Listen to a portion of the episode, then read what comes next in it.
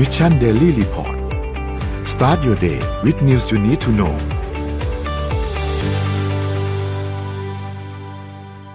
สวัสดีครับยินดีต้อนรับเข้าสู่ Mission Daily Report ประจำวันที่ 9 สิงหาคม 2565 นะครับ วันนี้คุณอยู่กับพวกเรา 3 คนตอน7โมงถึง8โมงเช้า สวัสดีพี่เป๊กและสวัสดีพี่เอ็มครับ สวัสดีครับ พี่เป็กสวัสดีนนท์ค่ะ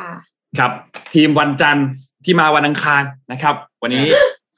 ขอขออนุญาตสลับนิดนึงจริง ๆ เป็นเพราะพี่เอง ต้อง sorry เลยครับ สลับมาเป็นเพราะพี่เองครับผม มาเดี๋ยววันนี้เราค่อยๆ อัปเดตเรื่องราวต่างๆกันนะฮะวันนี้พี่เป๊กพร้อมมาจัดเต็มมากนะครับ เดี๋ยวเราไปดูตัวเลขกันก่อนเหมือนเคยครับ ดูตัวเลขโควิดกันก่อนครับ ตัวเลขโควิดล่าสุด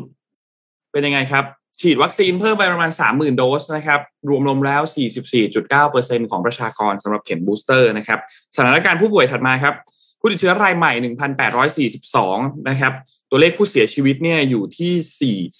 4 34คนนะครับ ตัวเลขผู้ที่รักษาหายแล้วนะครับ อยู่ที่2,015คนนะครับ อาการหนักเนี่ยอยู่ที่953นะครับ แล้วก็ใส่เครื่องช่วยหายใจเนี่ยอยู่ที่ 487 นะครับ แล้วก็มีตัวเลขรายงานอันใหม่ที่ออกมาแล้วนะครับสำหรับตัวเลข ATK ที่ออกรายสัปดาห์ อันนี้จะเป็นตั้งแต่วันที่ 31 กรกฎาคมจนถึงวันที่ 6 สิงหานะครับ ตัวเลขเนี่ยออกมาอยู่ที่ 235,753 คนนะครับ ซึ่งก็หมายความว่าเฉลี่ยแล้วเนี่ย ตอนนี้ผู้ติดเชื้อรายวันที่เป็น ATK เนี่ยนะครับ ประมาณ 33,600 คนนะครับ ก็ระมัดระวังกันด้วยนะครับ แม้ว่าตัวเลข RT-PCR จะน้อยแต่อย่าลืมนะครับว่าตอนนี้ถ้ารวมทั้ง RT-PCR รวมทั้ง ATK ต่อวันเนี่ยจะวิ่งอยู่ประมาณ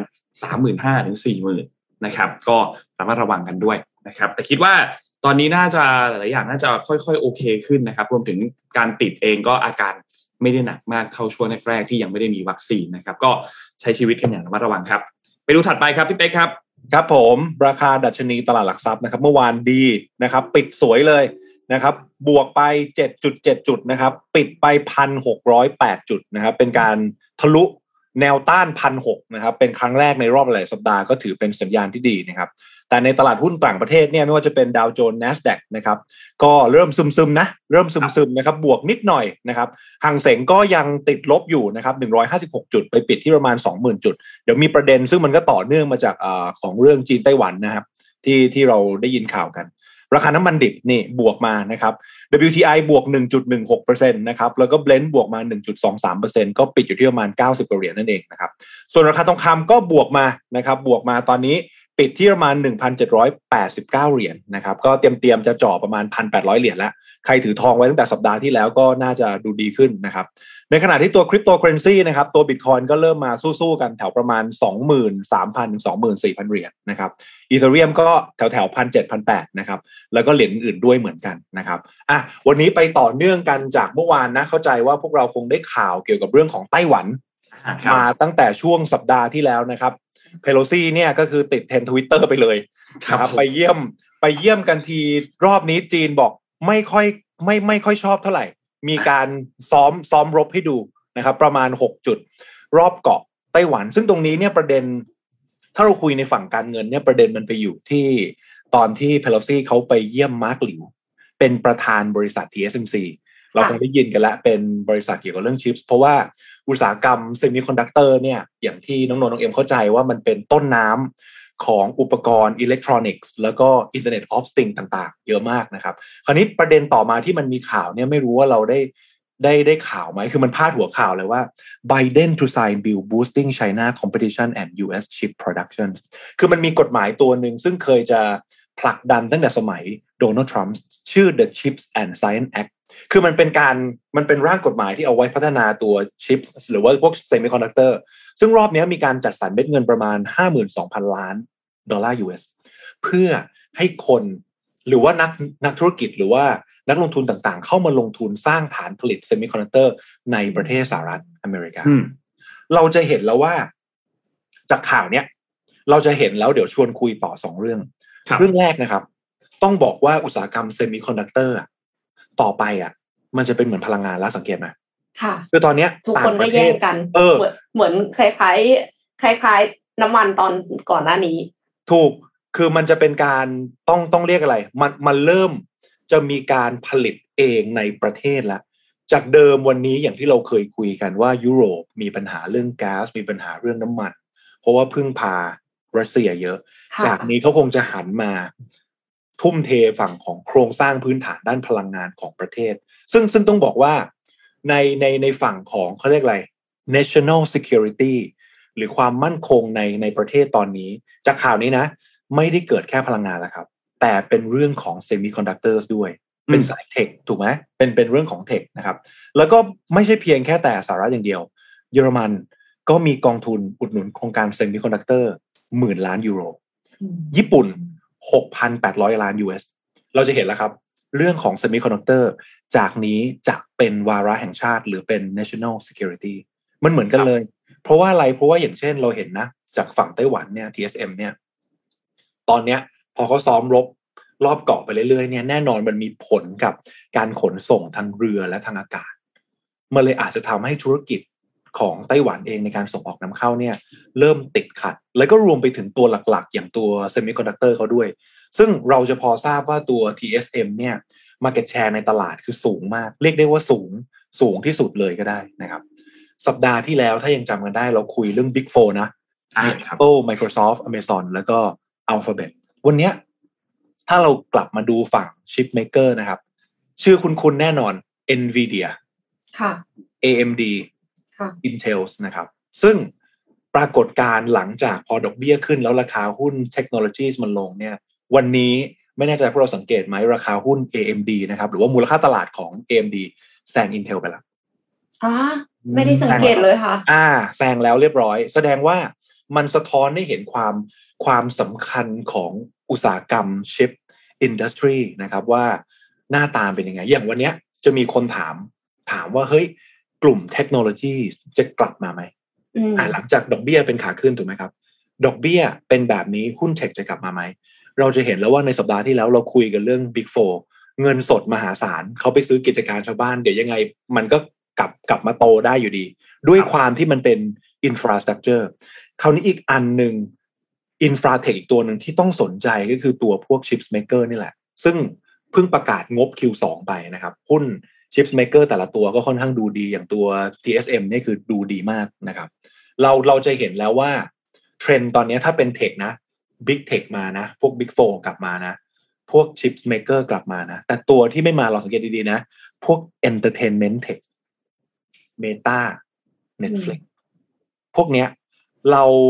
เราจะเห็นแล้วว่าโลกกลับมาสนใจในเทคโนโลยีที่เป็น real sector จริง ๆ ในการใช้งานจริง ๆ อันนี้เป็นเทรนด์หนึ่งคราวนี้สาเหตุที่ทำไมที่จะต้องมานั่งคุยเรื่องของ TSM เพราะว่าอะไรครับ มันมีจุดสำคัญนะ ไม่แน่ใจว่าพวกเราเคยลงทุนในกองที่เรียกว่า MSCI Emerging Market ไหมครับ เคยได้ยินไหม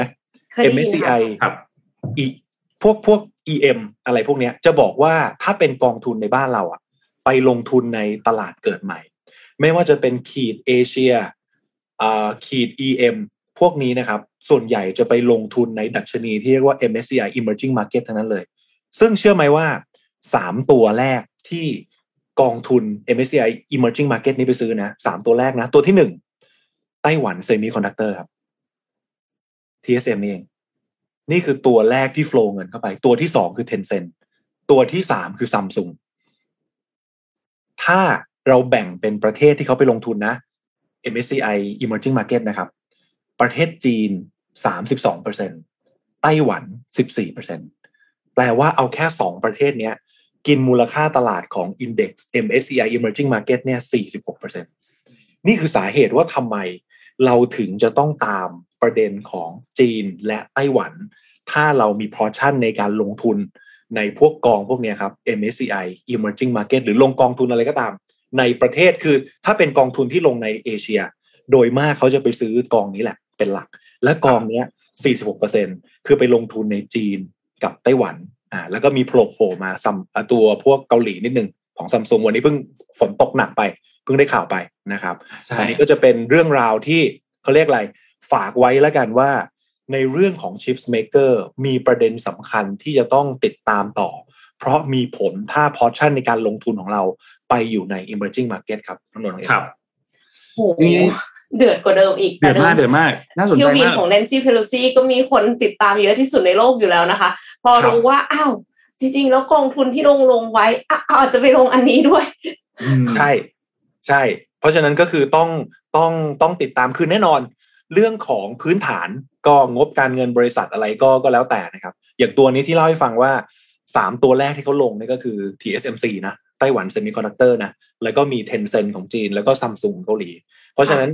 สามประเทศนี้ครับจะเป็นจะเป็น key point หลักๆ ถ้าเราเอาเงินของเราไปลงทุนในสิ่งที่เรียกว่า emerging market ของของของของฝั่งโซนบ้านเรานะนะครับ ก็เป็นอะไรที่ต้องติดตาม เพราะถ้าเกิด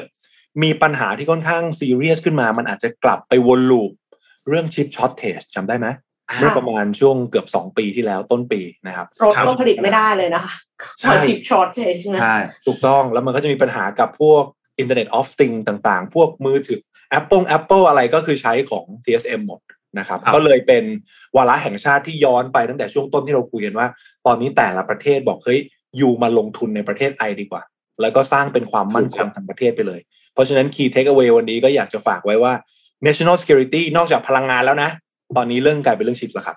ครับนนเสริมข้อมูลจากของพี่เป๊กเลยครับ เพราะว่าเมื่อวานนี้เนี่ยมีข้อมูลจากคุณเกรียงไกรเทียนนุกุล คนนี้เป็นประธานสภาอุตสาหกรรมแห่งประเทศไทยหรือสอทเนี่ยเขาก็พูดถึงประเด็นเกี่ยวกับเรื่องของไต้หวันเหมือนกันนะครับอืมและแน่นอนว่าประเด็นที่พูดถึงก็หนีไม่พ้นเรื่องของชิปกับเรื่องของ semiconductor นะครับคือตอนนี้เนี่ย เอกชนในในฝั่งของไทยเนี่ยนะครับ ที่จะต้องผลิตอะไรก็ตามที่จำเป็นที่จะต้องมีวัตถุดิบที่เกี่ยวกับห้องกับชิปเนี่ยนะครับ ต้องปรับแผนการผลิตปรับแผนเรื่องของออเดอร์อะไรกันยกใหญ่ เพราะว่าถ้าดูสต็อกที่มีเหลืออยู่ตอนนี้เนี่ยแล้วแต่นะแล้วแต่บริษัทไม่เท่ากัน แต่ว่าจะอยู่ระหว่าง 1-3 เดือน ที่ยังรองรับการผลิตต่อไปได้นะครับ ก็ทำให้ ตอนเนี้ยก็ต้องให้ความสนใจเรื่องนี้ เพราะว่าสถานการณ์ในช่องแคบไต้หวันเนี่ยแม้ว่าตอนนี้จะเริ่มคลี่คลายมาอืมบ้างแล้วนะครับ ก็การขนส่งบริเวณช่องแคบไต้หวันเริ่มคลี่คลายบ้างแล้ว หลังจากที่มีการเอ่อซ้อมรบก็เริ่มเข้ากลับเข้าสู่สภาวะปกติแล้ว แต่ก็ยังไม่ชัดเจนมากว่า การซ้อมรบของจีนเนี่ยจะสิ้นสุดไหมสัปดาห์หน้าเขาอาจจะกลับมาซ้อมรบกันอีกทีหนึงก็ได้ยังไม่มีใครรู้ถูกไหมครับ ทีนี้กลับมาที่ในไทยครับ ในไทยตอนนี้เนี่ยต้องบอกว่าเอ่อ มีความเสี่ยงที่ปัญหาเรื่องของ supply chain เนี่ยมันจะลุกลามไปใหญ่โต เพราะว่าอย่างที่บอกครับว่าไต้หวันเนี่ยถือเป็นเอ่อเขาเรียกว่าเป็นผู้เล่นรายใหญ่เนาะเกี่ยวกับเรื่องของตลาด semiconductor ห้าสิบหกสิบเปอร์เซ็นเนี่ยนะครับค่ะและสงครามระหว่างรัสเซียกับยูเครนเองเนี่ยก็ทำให้ปัญหาเรื่องของชิปกับ semiconductor ที่เดิมทีมันก็ขาดแคลนหนักมากอยู่แล้วเนี่ย เพราะว่ายูเครนเนี่ยเป็นผู้ส่งออกก๊าซนีออนนะครับ และที่สำคัญคือ ก๊าซนีออนเนี่ยมันใช้เป็นสารตั้งต้นในการผลิตชิปเนี่ยเยอะมาก 30-40%ของโลกเนี่ยมาจากพื้นที่ของยูเครนนะครับ ฉะนั้นความเสี่ยงมันก็ยิ่งซ้ำเติมให้หนักมากขึ้นไปอีกหนักมากขึ้นไปอีก โรงงานอุตสาหกรรมส่วนใหญ่ยังคงมีชิปเพียงพอในไทยนะนี่นับเฉพาะในไทยนะครับหนึ่งถึงสามเดือนยังพอผลิตต่อไปได้ แต่แน่นอนก็ต้องปรับตัวปรับแผนกันต่อเหมือนกัน ไม่เพราะไม่ไม่ใช่เรื่องง่ายแน่นอนนะครับ คุณเกรียงไกรเนี่ยบอกว่าตอนเนี้ยที่จีนเนี่ย มีการผลิตเซมิคอนดักเตอร์ผลิตได้เอง แต่ส่วนแบ่งทางการตลาดน้อยมาก ประมาณ 6%เท่านั้นเองนะครับ เพราะฉะนั้นการที่จีนจะ sanction ไต้หวันเนี่ย จีนเองก็เจ็บตัวเหมือนกันอืมนะครับ เจ็บตัวเหมือนกัน แต่ตอนเนี้ยคุณเกรียงไกรก็พูดประเด็นนี้น่าสนใจ การทำสงครามในยุคปัจจุบันมันมีวิธีหลายรูปแบบมาก จีนอาจจะใช้วิธีนี้ก็ได้คืออะเขาก็ sanction ไต้หวันต่อไป พอ sanction ไต้หวันต่อไป สิ่งที่ตามมาเซมิคอนดักเตอร์ขาดแคลน พอเซมิคอนดักเตอร์ขาดแคลนปัญหาที่จะไปที่สหรัฐอันหนึ่งก็คือ เงินเฟ้อก็จะรุนแรง พอเงินเฟ้อรุนแรงตามไปถึงเรื่องของการเลือกตั้งที่สหรัฐนะครับ อันนี้เราดูทั้งสองภาพเลยทั้งการเลือกตั้งที่เป็นเลือกตั้งกลางเทอมและรวมถึงเลือกตั้งที่เป็นครบวาระของโจไบเดนสี่ปีด้วยนยนะครับ ก็เป็นอีกจุดหนึ่งที่น่าสนใจเช่นเดียวกันนะครับ เพราะฉะนั้นก็มีหลายซีนารีโอมากที่จะออกไปได้ แต่อันหนึ่งที่อยากให้ไทย ฝั่งรัฐบาลแล้วกันให้ความสนใจมากๆ ก็คือ ก่อนหน้านี้เนี่ยมีบริษัทผลิตชิปของไต้หวัน ที่เขาย้ายการฐานการผลิตเนี่ยไปอยู่ที่สิงคโปร์และเชื่อว่าก็มีบางส่วนที่อาจจะให้ความสนใจในไทยเช่นเดียวกัน เพราะฉะนั้นก็เป็นหน้าที่ของฝั่ง BOI ฝั่งของ EEC ที่จะต้องเข้าไปยื่นข้อเสนอ เข้าไปชักชวน เข้าไปแบบ persuade มาให้เขาเนี่ยมาลงทุนย้ายฐานการผลิตมาในไทยไหม นะครับ เพราะว่าอันเนี้ยก็เป็นอีกจุดหนึ่งที่สำคัญมากๆ อย่างที่พี่เป๊กบอกเลยครับว่าเป็นวาระไม่อาจจะแห่งชาติอาจจะน้อยเกินไปอาจจะเป็นวาระของโลกไปเลยนะครับอืมเรื่องของอืมฐานการผลิตชิปเนี่ยตอนนี้ก็แย่งกันใหญ่เลย มาผลิตที่ประเทศชั้นสี่ชั้นมีหนึ่งสองสามสี่แบบนี้อืมอืมก็ขึ้นอยู่กับว่าไทยเราจะมีความสามารถมากน้อยแค่ไหนละ ในการที่จะดึงดูดเหล่านักลงทุน หรือว่าบริษัทผลิตชิปให้ย้ายฐานการผลิตมาอยู่ที่ประเทศไทยครับ ต้องเรียกว่ามันเป็นรื่องสำคัญมากเลยอะอืมอืมเพราะมันว่าเป็แต่นเดิมคือรถรถยนต์สันดาปอะเป็นฐานการผลิตรถยนต์สันดาปแล้วตอนนี้คือเขาเปลี่ยนเป็น EV กันหมดแล้ว แล้วมันก็แล้วกลายเป็นว่าฐานการผลิตแต่เดิมอะค่ะ ก็กลัวว่าเขาก็จะยุบไปเรื่อยๆใช่ไหมคะพี่เป็กเพราะว่าคือทุกคนก็ไปมุ่ง EV หรือว่าแม้กระทั่งพลังงานไฮโดรเจนแล้วคือลายมันไม่เหมือนกันเลยลายกับการผลิต แล้วชิปเนี่ยกลายเป็น กลายเป็นสิ่งที่มีค่าต่อไปในอนาคตที่แบบครับเป็น the new oil อย่างเงี้ยครับ คืออมถ้าถ้าเขาสามารถที่จะดึงดูดคนให้มาลงทุนผลิตชิปในเมืองไทยเนี่ยโอ้โหก็ national security อย่างที่พี่เป็กบอกอะน่าจะใช่ช่วยได้เลยทีเดียวเพราะเพราะต้องบอกว่าในในไทยตอนนี้เนี่ยอุตสาหกรรมที่ได้รับผลกระทบเยอะๆเลยก็คือยานยนต์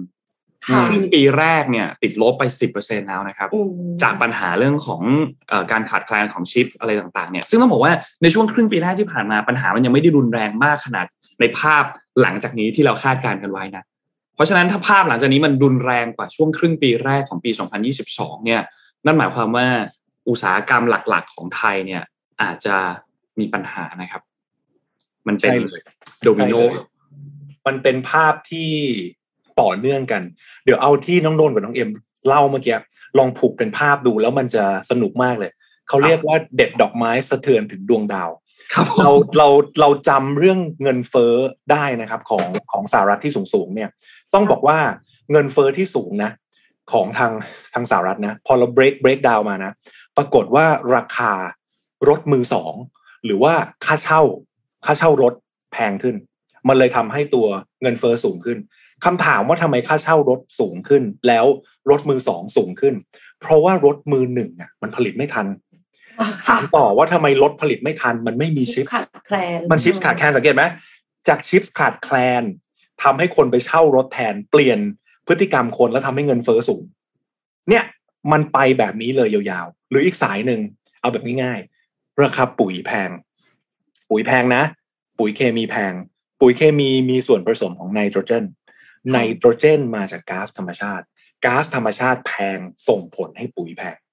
เนี่ยมันเป็น flowที่มันเกี่ยวข้องกันหมด เพราะฉะนั้นเมื่อกี้คืออย่างที่บอกเลยว่า ถ้าสมมุติเกิด chip shortage มาอีกทีหนึ่งแน่นอนมัน kick back กลับไปฝั่งของเงินเฟ้อแน่นอน เพราะฉะนั้นวันนี้ครับ เราเห็นภาพใหญ่กันกลับมาอีกทีนะ จากเดิมนะ เราเคยเรียนรู้กันมาตลอด 10-20 ปีนะว่าโลกจะเป็น globalization เห็นไหม จะมีการค้าระหว่างการทำให้เศรษฐกิจเฟื่องฟู สังเกต movement ดีๆ หลังเกิดประเด็นรัสเซียยูเครนตอนนี้กลายเป็น nationalism ไปแล้วนะคนพ isolation ยายามพึ่งพาตัวเอง ใช่ถูกทำต้องอะไรคือแยได้กเลยก็คือทำเลยแล้วก็โดยที่ไม่ได้จำเป็นจะต้องไปซื้อ import จากคนอื่น หรือว่าพึ่งพาการ export ไปประเทศอื่น ใช่ครับ เพราะว่ามันมันเริ่มเป็นอันตรายแล้วไง จากการพึ่งพาชาวบ้าน ในภาษาของเศรษฐศาสตร์เขาเรียก paradigm shift มันเริ่มเปลี่ยนแล้วนะครับ จากประเด็นรัสเซียยูเครนเพราะฉะนั้นก็เป็นเป็นเรื่องที่ต้องติดตามต่อแล้วก็ไปดูกันครับว่าในประเด็นของชิปในรอบนี้จะจบยังไง เพราะอย่างที่บอกว่าบางทีจุดเล็กๆ ที่เกิดในฝั่งหนึ่งของซีกโลกอะมันอาจจะมีผลใหญ่มากๆ อีกฝั่งหนึ่งของซีกโลกก็ได้เหมือนที่น้องนนท์น้องเอ็มพูดเมื่อกี้เลยครับฟังดูแล้วก็รู้สึกรู้สึก ตึงเครียดขึ้นมาเลยนะคะ ขอพาไปต่อเรื่องชิปสักนิดนึงค่ะ แต่ว่าครับไม่ใช่ชิปที่ใส่เข้าไปในคอมพิวเตอร์ ไม่ใช่ชิปที่ใส่เข้าไปในรถยนต์แต่อย่างใดแต่เป็นชิปที่ใส่เข้าไปในสมองมนุษย์ค่ะ ได้เหรออ่า นั่นก็คือ Neuralink นั่นเองค่ะอืม Neuralink โอเคเนี่ย บริษัทที่ก่อตั้งโดยอีลอน มัสก์แล้วก็จริงๆเขามีโคฟ o ลเดอร์อีกเจ็ดคนนะคะ เพิ่งค้นพบ เพิ่งค้นพบว่าเขามีโคฟ o ลเดอร์อีกเจ็ดคน นอกเหนือจากนั้นคือโคฟ o ลเดอร์หก ในแปดคนเนี้ยลาออกไปแล้ว ก็คือเหลือแค่อีลอนมัสก์กับอีกคนหนึ่งเท่านั้นเองครับไม่แน่ใจเหมือนกันว่ามันเกิดอะไรขึ้นข้างในนะคะ เพราะว่าทยอยลาออกกันไปทางนี้อะ Neuralink เนี่ยทำเพื่ออะไร ก่อตั้งขึ้นมาเพื่อสร้างและพัฒนา implantable brain machine interfaces หรือว่าเขาเรียกย่อว่า BMI หรือชิปฝังสมองนั่นเองค่ะอีลอนมัสก์เนี่ยเขาตั้งเป้าให้ชิปเนี่ย ช่วยรักษาโรคที่เกิดความผิดปกติของพลังของการทำงานในสมอง หรือ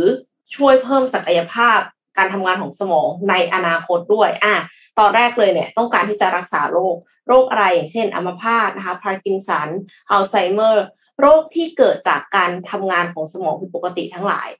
บางคนเนี่ยเขาไม่สามารถที่จะขยับแขนได้ แต่ไม่ใช่เพราะว่าแขนเขามีปัญหา มันเป็นมีปัญหาที่สมอง ถ้าเป็นกรณีเนี้ยค่ะ ก็คือจะใช้ชิปฝังสมองในการรักษาก็ได้เช่นกัน Neuralink เนี่ยเริ่มพัฒนาชิปฝังสมองขึ้นตั้งแต่ปี 2016 ค่ะ เป็นอุปกรณ์ที่ซ่อนบริเวณหลังหูนะคะ แล้วก็โยงสายอิเล็กโทรด ผ่านกระโหลกเข้าไปยังสมอง ต้องมีสายระยงระยางค่ะ ก็ดูไม่เหมือนชิปฝังสมองในหนังไซไฟสักเท่าไหร่นะคะ แต่ว่า ในการพัฒนาอย่างต่อเนื่องเนี่ยทำให้ในปี 2020 Neuralink ก็ได้เปิดตัวชิปรุ่นใหม่ ประกอบไปด้วย 2 ส่วนก็คือ ส่วนที่เป็นชิปขนาดเส้นผ่านศูนย์กลาง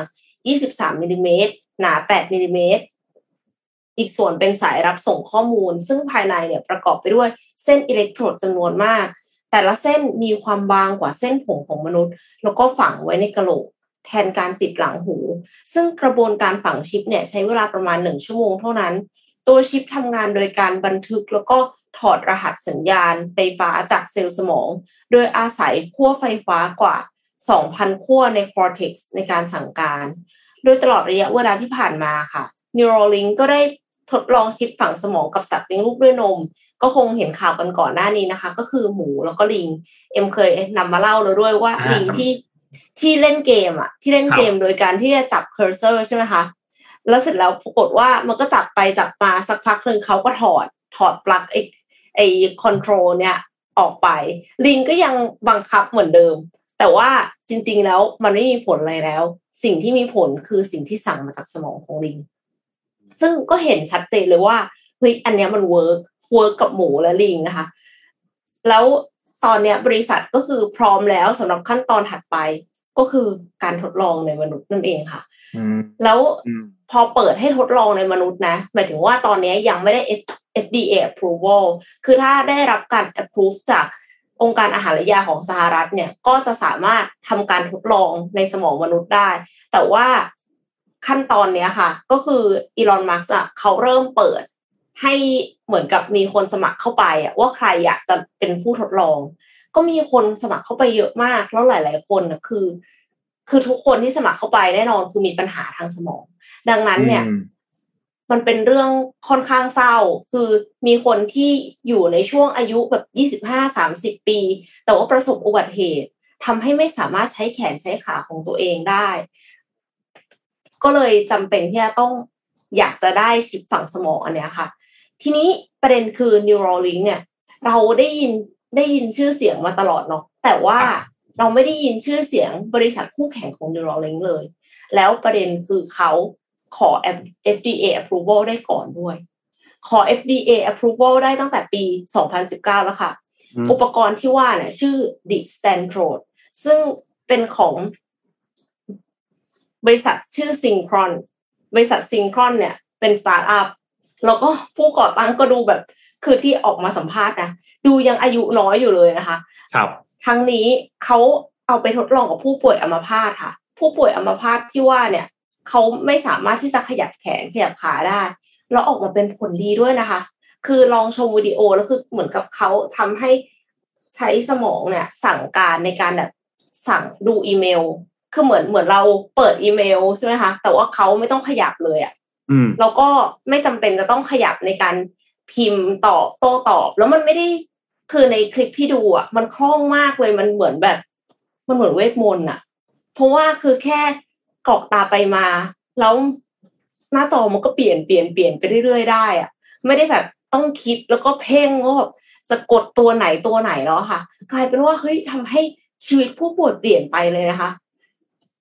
แต่ว่าอย่างไรก็ตามกลับมาที่ Neuralink ถ้าได้รับการรับรองเนี่ย ก็ยิ่งมีหลายบริษัท ก็ยิ่งเพิ่มความหวังให้กับผู้ป่วยที่มีความผิดปกติทางสมอง แล้วทางบริษัทซิงครอนเองอะเขาก็พูดตรงกันกับกับอีลอน มัสก็คืออยากที่จะให้มัน commercialize ได้ในเร็วๆนี้หลังจากนั้น ทางนี้ซิงครอนเขาบอกว่าอย่างน้อยน่าจะต้องใช้เวลาอีกประมาณห้าปี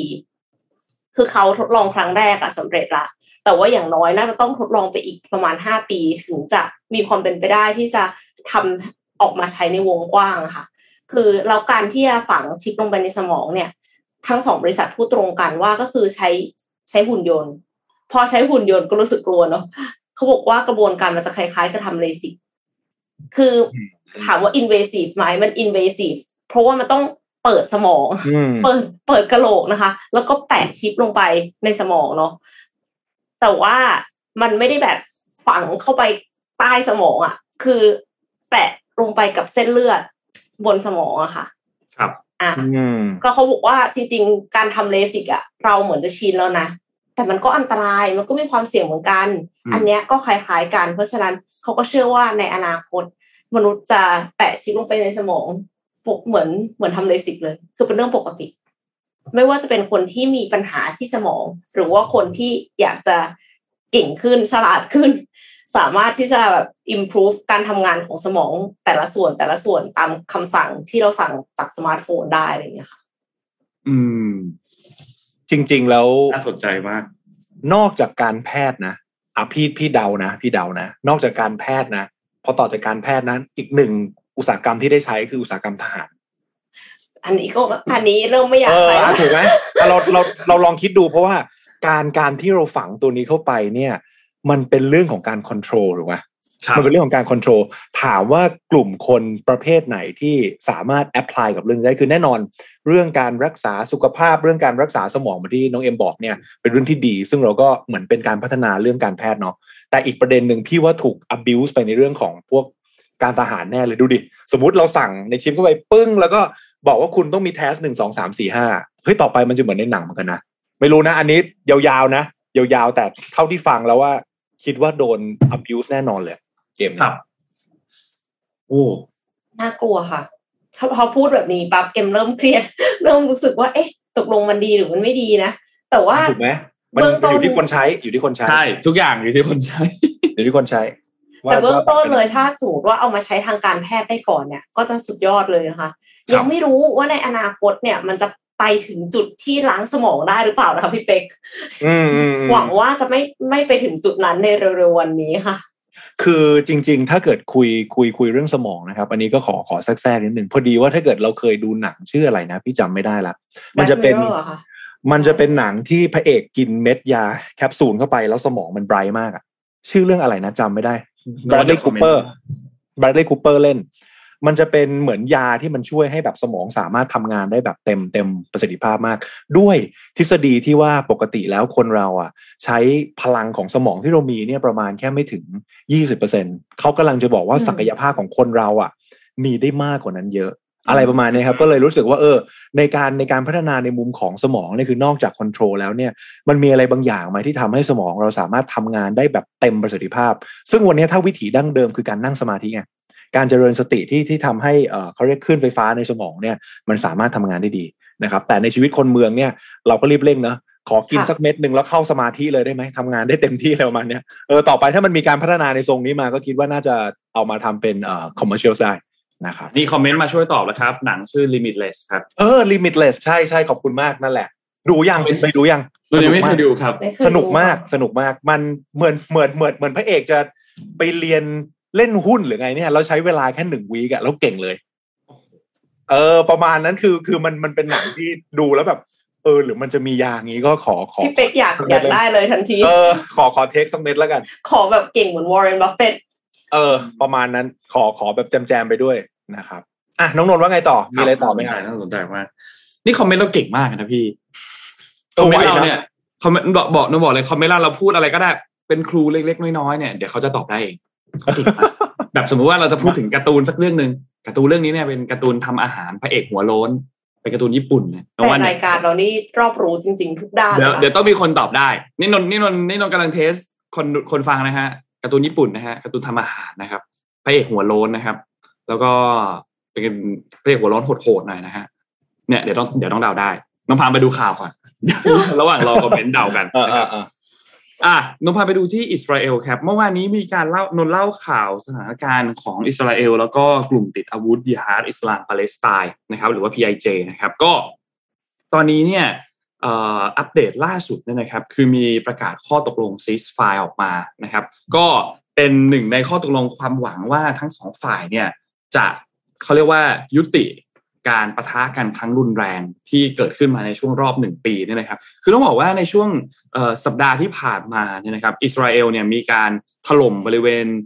ฉนวนกาซานะครับ ก็คือถล่มกลุ่มทางด้านของ PIJ เนี่ยนะครับ อย่างหนัก แล้วก็การต่อสู้ก็เริ่มเบาบางลงเรื่อยๆ หลังจากนั้นนะครับ และสุดท้ายเนี่ยก็มีข้อตกลงซีสไฟเนี่ยตอนช่วงใกล้เคียงเที่ยงคืนนะครับ ทีนี้ ทางด้านของนายกรัฐมนตรีของอิสราเอลเนี่ยนะครับก็ได้มีการออกแถลงการนะครับ ขอบคุณทางด้านอียิปต์ซึ่งอียิปต์เนี่ยเข้ามาเป็นคนกลางในการประสานจัดทำเรื่องของการข้อตกลงหยุดยิง แต่ทางฝั่งอิสราเอลเองก็ขู่บอกว่า ถ้าทางฝั่งของ PIJ มีการละเมิดข้อตกลงเมื่อไหร่เนี่ยอิสราเอลก็พร้อมจะมีการโต้กลับทันทีเช่นเดียวกันนะครับซึ่งการประกาศครั้งนี้เนี่ยต้องบอกว่ามีการต่อสู้กันมาแบบรุนแรงเนี่ยคือประมาณ 50 ชั่วโมงก่อนหน้านั้นนะครับ ก็ ถ้านับกันตามเวลาก็คือตั้งแต่วันที่ศุกร์ที่ผ่านมาวันศุกร์ที่ผ่านมาวันศุกร์ที่ 5 สิงหาคมเนี่ยนะครับแล้วก็มีการสังหารทางด้านของผู้นำระดับสูงของกลุ่มได้ 2 รายด้วยนะครับที่อิสราเอลโจมตีเข้ามาที่กลุ่ม PIJ เนี่ยนะครับแต่ก็มีทหารมีพลเรือนในบริเวณบริเวณของฉนวนคาซาเนี่ยเสียชีวิตมากถึง 44 คน และตามรายงานเนี่ยเป็นเด็ก 15 คนด้วยนะครับ ก็หลังจากนั้นเนี่ยพออิสราเอลโจมตีปุ๊บ ทางด้านของ PIJ เองก็ยิงจรวดเข้ามาเพื่อเป็นการตอบโต้ แต่ว่าส่วนใหญ่แล้วเนี่ยก็ถูกทางด้านของเทคโนโลยีการป้องกันที่เรียกว่าไอรอนโดมเนี่ยสกัดเอาไว้ได้นะครับ แล้วก็เมื่อวานนี้เนี่ยจริงๆ PIJ มีการขยายวงโจมตีเข้ามาพื้นที่ของเยรูซาเล็มด้วยนะครับ แต่ก็เอาละสุดท้ายมีซีสไฟเกิดขึ้น ทุกอย่างก็เลยคลี่คลายมากขึ้น โจไบเดนเองก็มีการพูดถึงมีการขานรับด้วยว่าอ่าโอเคเขาก็ตอบรับข้อตกลง เขาเรียกว่าขานรับข้อตกลงการหยุดยิงครั้งนี้ แล้วก็เรียกร้องให้มีการสอบสวนพลเรือนที่มีการบาดเจ็บมีการเสียชีวิตว่า พวกเขาเนี่ยโดนการโจมตีจากฝั่งไหน แล้วจะต้องมีใครชดใช้มีอะไรต่างๆ ก็เป็นลำดับต่อไปนะครับ ก็คิดว่าสถานการณ์หวังว่านะหวังว่าจะคลี่คลายมากขึ้น และไม่มีฝั่งไหนที่มีการละเมิดข้อตกลงนะครับ ก็อียิปต์นะครับ เป็นตัวกลางทำให้เกิดเรื่องนี้เกิดขึ้นมาได้นะครับ ก็ประมาณนี้นะครับโอ้โหนี่เห็นไหมเรียกว่าข่าวข่าวพวก สงครามพวกนี้เกิดขึ้นทีไรนะ ราคาหุ้นอาวุธขึ้นตลอดเลยนะ ก็ก็เป็นเป็นเป็นเรื่องที่แปลกดีนะครับ มันเหมือนมันเหมือนประเด็นช่วงสงครามในทุกรอบที่ผ่านมาเราสังเกตว่าเกิดความเสียหายเยอะนะ แต่ก็จะมีคนวินจากเหตุการณ์นั้นๆ ด้วยการเข้าไปขายอาวุธนะครับก็เป็นเหตุการณ์ที่ต้องมองกันกันรอบด้านแล้วกันแต่ในฐานะประชาชนเราก็มองว่าเออให้มันสงบเถอะ ตอนนี้มันเหมือนแบบเฮ้ยจริงๆอย่าเพิ่งไปลบไหมแก้เศรษฐกิจกันก่อน แก้เศรษฐกิจก่อน คือตอนนี้เศรษฐกิจก็หนักแล้วโควิดก็ยังไม่หายเลยนะคะใช่ไหมยูจะไปนู่นนี่อีกก็เดี๋ยวเดี๋ยวจะมีปัญหากันนะครับนี่เห็นไหมเขาทายถูกแล้วจอมโหดกระทะเหล็กถูกครับ เอ้ยเคยดูเหมือนกันสนุกนะเรื่องนี้ สนุกครับ สนุกมากโอ้โหอันนี้พี่พี่อ่านพี่อ่านสมัยเด็ก ๆ เลยนะอ่านการ์ตูนสนุกมากไม่ไม่อ่านแล้วมันจะหิวปะมันจะแบบว่าเหมือนกับ describe ให้ดูว่าอาหารอันนี้อร่อยยังไงมีกลิ่นอะไรอะไรอย่างเงี้ยได้อยู่นะ นูดนูดได้อยู่นะแต่คือคือมันเป็นมันจะมีความแบบจีน มันจะมีความแบบจีนจีนนิดนึงนะอ่าใช่ใช่อาหารส่วนใหญ่มันจะจีนจีนนิดนึง แล้วก็จะแบบสมชื่อครับ จอมโหดนะครับ มันก็โหดจริงๆนะครับ คือพี่อ่านแล้วสมัยเด็ก ๆ เนี่ยอยากเอากระทะมาตีกับถ่านเออรู้ใช่ปะรู้สึกโอ้โหทำไมพระเอกมันนั่นอย่างว่าคือถ้าเกิดเป็นเท่มากเลยเป็นเป็น TikTok วันนี้คงจะมันมากนะพระเอกถ้าเป็นถ้าเป็น TikTok จะมันมาก เท่มากแล้วข้างหลังข้างหลังพระเอกนี่จะเป็นแบบรอยแผลเป็นเพียบเลยเพราะว่าถูกสอนมาโหดมากเหรอว่าสนุกครับใครยังไม่เคยอ่านจอมโหดกระทะเหล็กแนะนำครับ มีภาคแบบภาคเสริมที่เป็นชื่อเรื่องภาคอาด้วยมั้งถ้าจำไม่ผิดพาไปดูเรื่องของสิ่งแวดล้อมกันสักนิดหนึ่งแล้วกันนะคะ เพราะว่าตะกี้นี้พูดถึงเรื่องอาหารนี่เริ่มหิวแล้วนะคะ เรามาดูที่เรื่องเรื่องขยะในแม่น้ำกันดีกว่าค่ะ ครับ คืออย่างที่เราก็ทราบกันดีนะคะ ว่า เวลาที่ทิ้งขยะลงไปแม่น้ำเนี่ยสุดท้ายมันก็จะลงไปที่มหาสมุทรนะคะเราก็คือมีผลต่อระบบนิเวศอย่างมากเลย แล้วหลาย ๆ ประเทศเนี่ยก็พยายามที่จะสร้างอุปกรณ์ เพื่อที่จะกักเก็บขยะ เอาออกจากแม่น้ำมีเรือใหญ่มากๆ เพื่อที่จะต้อนขยะนะคะ เอาเข้ามาแล้วก็คัดแยกแต่เนเธอร์แลนด์ค่ะ เขาสร้างเครื่องสร้างกำแพงฟองอากาศ กำแพงเนี่ยไม่ใช่กำแพงที่ถาวร แต่เป็นกำแพงฟองอากาศ เพื่อเบี่ยงเบนขยะพลาสติกออกจากแม่น้ำค่ะ บริษัท Great Bubble Barrier Startup ในประเทศเนเธอร์แลนด์เนี่ยนำเสนอวิธีการใหม่ในการลดขยะ เพื่อเบี่ยงเบนทิศทางการลอยของกองขยะพลาสติก ให้เข้าสู่เครื่องจัดเก็บขยะอย่างถูกต้อง บริษัทเนี่ยใช้เวลาพัฒนาต้นแบบและระบบพร้อมใช้งานจริงในแม่น้ำลำคลอง กว่าจะใช้งานได้จริงเนี่ยใช้เวลา 5 ปีนะคะ โดยเน้นประสิทธิภาพในการกำจัดขยะ แล้วก็คำนึงถึงการประหยัดพลังงานไฟฟ้าให้ได้มากที่สุดค่ะ หลักการทำงานเนี่ยคือใช้ท่ออากาศวางเป็นแนวเฉียงขวางกลางแม่น้ำและใช้เครื่องสร้างฟองอากาศ ปล่อยลมไปตามท่ออากาศ เพื่อสร้างฟองอากาศขนาดเล็กออกมาเป็นจำนวนมาก เป็นกำแพงฟองอากาศ แนวสกัดขยะที่ลอยมาตามน้ำเปลี่ยนทิศไปสู่เครื่องจัดเก็บค่ะ คิดดูว่า ฟองอากาศ มันก็ไม่เป็นพิษต่อสิ่งแวดล้อม แถมยังเพิ่มออกซิเจนในน้ำให้ด้วยนะคะ เราสามารถทำงานได้ตลอด 24 ชั่วโมง ครอบคลุมพื้นที่ความกว้างของแม่น้ำทั้งหมด ปลอดภัยต่อสัตว์น้ำเพิ่มออกซิเจนให้แม่น้ำลำคลอง แถมยังไม่รบกวนการเดินเรือที่วิ่งไปมาบนผิวน้ำเราพลังงานเนี่ยก็คือเป็นพลังงานไฟฟ้าที่สามารถปรับเปลี่ยนไปใช้พลังงานไฟฟ้า จากแหล่งพลังงานหมุนเวียนอย่างโซลาเซลล์หรือว่าwind farm wind turbine ใช้พลังงานแสงแดดพลังงานลมได้อีกด้วยนะคะ เนื่องจากว่าแม่น้ำลำคลองแต่ละเมืองเนี่ยมีหลากหลายรูปแบบรวมไปถึงกระแสการไหลของน้ำเนี่ยมันก็แตกต่างกันบริษัทเนี่ยก็เลยพัฒนาระบบสร้างฟองอากาศให้มีความยืดหยุ่นค่ะ เช่นแม่น้ำประเภท A มีความกว้าง 30 เมตร ลึกไม่เกิน 2 เมตร มีเรือขนาดเล็กวิ่งผ่านบนผิวน้ำก็จะเป็นแบบหนึ่งพอเป็นแม่น้ำแบบ B ความกว้าง 30-50 เมตร ความลึก 2-5 เมตร กระแสน้ำไหลสม่ำเสมอทิศทางเดียวกัน มีเรือขนาดเล็กและขนาดกลางวิ่งบนผิวน้ำก็จะเป็นอีกแบบหนึ่ง หรือว่าถ้ามีความกว้างในแบบ100-200 เมตรเลย ความลึก 5-7 เมตร มีเรือขนส่งพาณิชย์ขนาดใหญ่วิ่งส่งสินค้าก็จะเป็นอีกแบบหนึ่งแล้วก็ยังมีแม่น้ำประเภทไทดอลที่มีความกว้าง 30-20 เมตร ขอโทษค่ะ 30-200 เมตร กระแสน้ำไหลผ่านเข้าออกตามทิศทางของระดับน้ำทะเล ก็จะเป็นอีกแบบหนึ่งด้วย คือเขาพัฒนาขึ้นมาเนี่ยเหมือนเหมือนพัฒนาเครื่องมือเสร็จแล้วหลังจากนั้นนะก็ต้องทำหน้าที่เป็น consultant ที่คอยดูว่าแต่ละแต่ละแบบอะค่ะของแม่น้ำในการใช้จริงเนี่ยมันจะต้องปรับเปลี่ยนอุปกรณ์อย่างไร เพื่อสร้างกำแพงฟองอากาศ แล้วก็แล้วก็ทำให้ขยะเนี่ยมันเข้ามาอยู่ตรงบริเวณที่เป็นเรือต้อนขยะแยกขยะ พลาสติกออกไปได้นะคะ ตอนนี้เนี่ยก็ยังมีการทดลองอยู่ที่ประเทศเนเธอร์แลนด์ค่ะกรุงอัมสเตอร์ดัมเพื่อการันตีประสิทธิภาพในการกำจัดและลดปริมาณขยะพลาสติกที่ไหลออกสู่มหาสมุทรซึ่งเป็นปัญหาสำคัญที่ต้องได้รับการแก้ไขโดยเร่งด่วน ผลการทดสอบพบว่าสามารถลดปริมาณขยะลงได้ 86%ค่ะ นอกจากนี้ก็ยังอย่างที่บอกไปเพิ่มออกซิเจนในในน้ำอีกด้วยนะคะ ก็ รู้สึกว่าอยากจะเอามาใช้ที่ไทยบ้างเลยนะคะ ถึงแม้ว่าที่ไทยเนี่ยเอ็มนึกถึงอีกอย่างหนึ่งในแม่น้ำลำคลอง ซึ่งก็คือผักตบชวา คือเราอาจจะมีไม่ได้มีกำแพงฟองอากาศนะเราอาจจะใช้ผักตบชวาแทนได้ไหมในการในการเบี่ยงเบนทิศทางของขยะค่ะ บางทีอะขยะมันลอยลอยไปมันไปติดผักตบนะอ่าอย่างเงี้ยก็คือน่าจะเก็บง่ายขึ้นไหมคะ น่าสนใจนะ คือเหมือนว่าจริง ๆ แล้วเหมือนเหมือนเหมือนข่าวที่น้องเอ็มเล่าเนี่ย มันกลายเป็นว่าประเทศหรือเมืองที่เขาพัฒนาได้จริง ๆ เนี่ยเขาเอาเทคโนโลยีอะไรบางอย่างมา มาทำให้เขาเรียกอะไรพลังของธรรมชาติ หรือว่าพลังในพื้นที่เขาเนี่ยใช้สามารถใช้ทรัพยากรในประเทศหรือเมืองของเขาได้ดีขึ้น อย่างถ้าเกิดเทียบกันอย่างตัวกรุงเทพเองก็จะมีทรัพยากรน้ำใช่ไหมครับพอถ้าเกิดเราเทียบกับบางประเทศเนี่ย โอ้โหลำคงลำคลองแม่น้ำทะเลนี่คือไม่ไม่ได้ติดเลย แห้งเหือดมาก แต่ถ้าเกิดเรามีเทคโนโลยีใหม่ ๆ เข้ามาสามารถประยุกต์กับเขาเรียกอะไร วัตถุดิบที่เรามีในเมืองอยู่แล้วเนี่ย น่าสนใจมากนะ อาจจะทั้งผักตบหรือว่าอาจจะใช้พลังงานน้ำเองนะครับ ก็ถือว่าเป็นเรื่องที่น่าติดตามแล้วกัน คิดว่าเป็นเป็นเป็นข่าวที่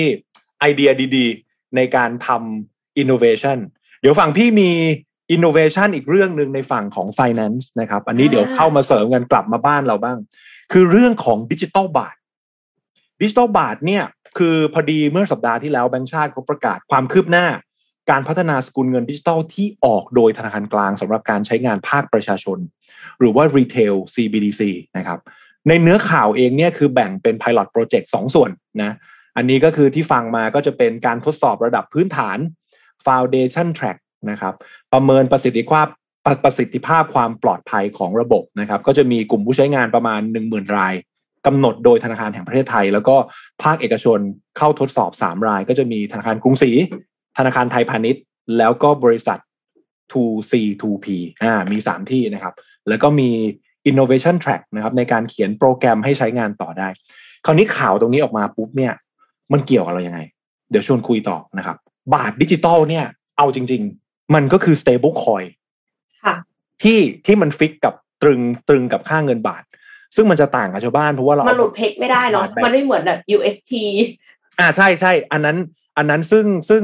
ซึ่งจะเป็นบริษัทของเอกชนที่จะต้องมีอะไร back มาถูกไหมครับ ซึ่งจริง ๆ แล้วอย่างตัว Tether เองเนี่ยอะเขามี audit มีมีอะไรพวกนี้แต่เราก็ไม่รู้ว่าจริง ๆเขามีเท่าไหร่ แต่ถ้าเกิดตัวดิจิตอลบาทมันออกมาเนี่ยคือมัน back โดยสถาบัน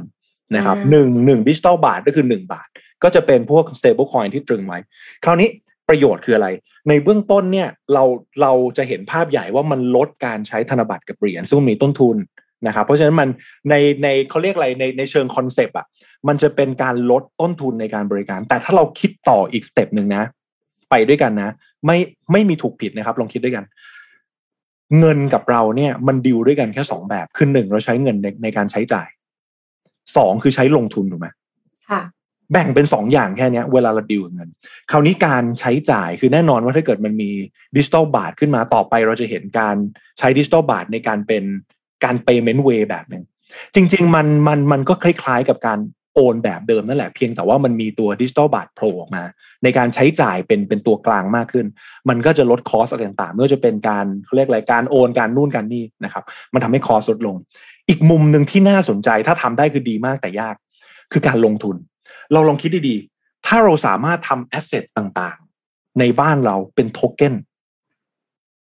tokenize asset แล้ว run บน smart contract ลองคิดดูนะ สมมุติเรามีอยู่ตึกตึกหนึ่ง แล้วเราอยากจะขาย เราทำทั้งตึกเนี้ยซอยย่อยเป็นโทเก้นเล็ก ๆ แล้วออกขาย ไม่ใช่ซอยเป็นห้องดิจิตอลบาทใช่ซอยเป็นโทเค็นเราซอยเป็นซึ่งเป็นเล็กกว่าห้องเกแล้วใช้โทเก้นตรงเนี้ยแสดงสิทธิ์ของห้อง หรือแม้แต่ที่ดินแต่แต่แต่แต่คือแน่นอนนะครับ ตรงนี้มันยังติดปัญหาเรื่องกฎหมายไง มันเลยยาก แต่สังเกตว่าถ้าเราสามารถทำได้เนี่ย เงินมันจะ flow มาก เพราะว่าอะไรสมมตินะ มีพันธบัตรหรือว่าหุ้นกู้ของบริษัทใหญ่ๆ credit rating ดีมาก อาจจะให้ดอกเบี้ยปีละประมาณสักหกเปอร์เซ็นแต่เงินทุนขั้นต่ำที่จะต้องลงอะประมาณยี่สิบล้าน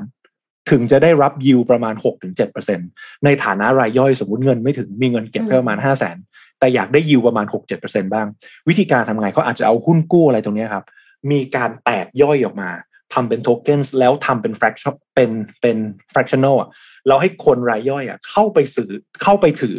เข้าไปซื้อแล้วถือใน portion เล็ก ๆ แต่ได้รับยิวเท่ากัน สังเกตประโยชน์ไหมมันเกิดค่ะประโยชน์สูงมากในการที่เราสามารถทำอะไรต่างๆ ให้มันเป็นเศษย่อยเล็กๆ แล้วเข้าไปเป็นเจ้าของโดยที่รับผลตอบแทนได้เท่ากับเงินใหญ่ แล้วความสะดวกสบายมันก็จะเพิ่มขึ้น แล้วเมื่อต้นทุน transaction ของเงินมันลดลงเช่น